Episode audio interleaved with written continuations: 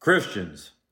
In these verses here, you see James talking about the treatment that often the wealthy are given and the and the famous and the powerful people are given, especially when they come into the synagogues and likewise churches. And we see this all the time, even in our own day.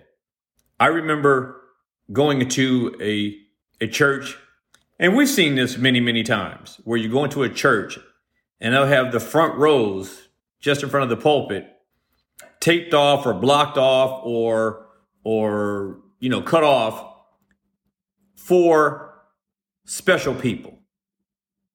And I don't mean needy people. I mean special people who are prominent, important, wealthy, celebrities.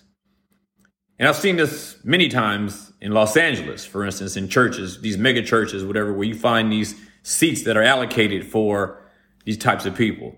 This is not the kind of thing, things that should be done in churches, where we're giving special treatment to the wealthy while we put the poor and the unknown and uh, the lesser people in less prominent places in our gatherings.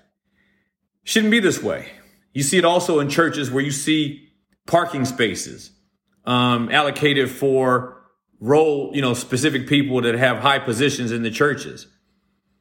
And when to me, it seems like, and I'm not being critical of them, that they can do what they want to do. But I also think that, for instance, parking spaces in front of a church, it's a small thing, but is it really?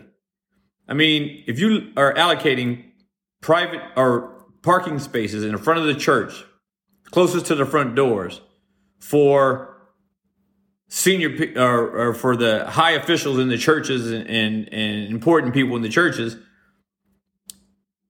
but then you have the elderly having to park wherever they can, or parking far away from the front door, or or new believers who you kind of want to encourage to come in right away, having them park far away.